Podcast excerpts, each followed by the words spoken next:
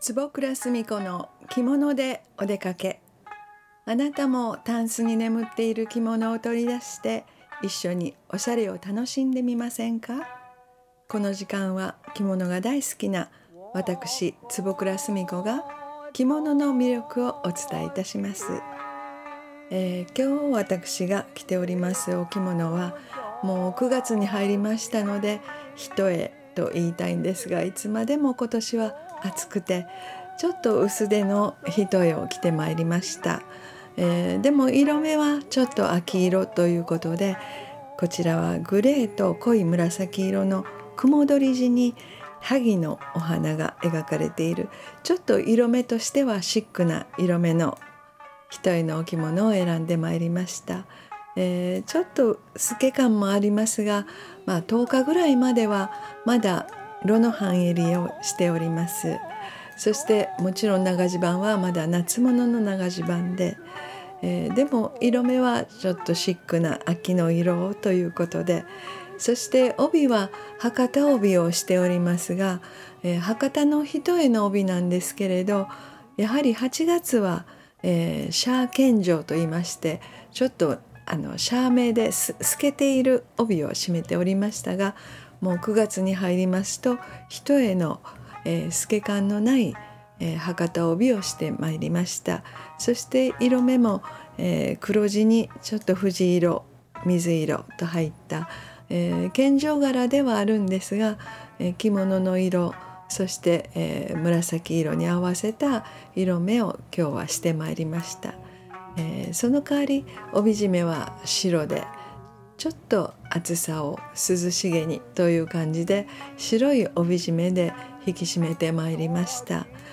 まあ、この9月の一重の時期何を着たらいいかなってよく言われます。そして半襟はローなんですか？もう塩背に変えないとダメなんですか？って言われますが、まあ、私は半襟は、えー、そうですね帯締め帯揚げと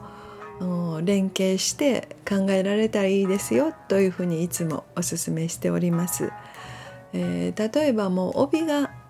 うん、夏物から、うん、冬物一重合わせように変えて変わってくると帯締めもいつまでも夏の帯締めというわけにはいきませんので、えー、半襟も合わせの塩背の半襟に変えていきます。えー、半襟がローでしたらロの帯締め帯揚げでも構いません、まあ、そのあたりで帯と帯締め帯揚げと半襟を連携させて考えていかれると一番塩背なのかローなのか、うん、まあおじ番はもちろん夏のおじ番、えー、塩背、えー、じゃなくてローでもいいんですが、まあ、半襟だけを塩背に変えられると、うん、しっくりいくんじゃないかなと思います。まあいつまでもこの9月は暑いですのでかといってまたコトンと日が沈むと涼しくなったりしますので、まあ、その辺りで体調に合わせて、えー、着替えていかれたらいいかなとも思います。ちょうど難しい9月ではあるんですがその辺りがとっても毎日着物を着ている私にとっては楽しみな一月でもあるんですね。えー、徐々に夏衣から秋に変えていくというそして色目で秋のトーンに変えていくというとっても楽しみであるこの1ヶ月でもあります。えー、そしてまた9月23日は、えー、千両月次という京都ではとってももう19回目19年目になられる、えー、千両月次という楽しいイベントが、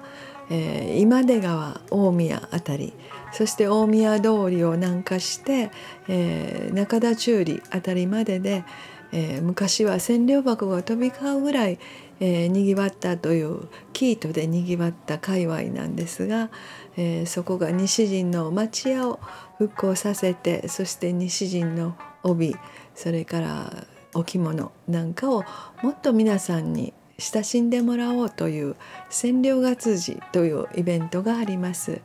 えー、今年はえー、9月23日は変わりないんですが、えー、いろんなイベントが考えてられておりまして、えー、10時から夕方の4時までそして、えー、上木中学校の有名なブラスバンドの演奏会があったり、え、12時からは着物でそぞろ歩きというイベントもあります、え、私も一緒に参加させていただきますのでそれは参加料無料で、えー、なんかおまけに記念品をいただいて帰れるようなイベントです。もしお着物で着ていくところがないわとおっしゃられる方は是非、えー、9月23日着物のイベントでぜひお会いしたいと思います。またインスタグラムやフェイスブックなどでご紹介しております。お相手は着物大好き坪倉澄子でした。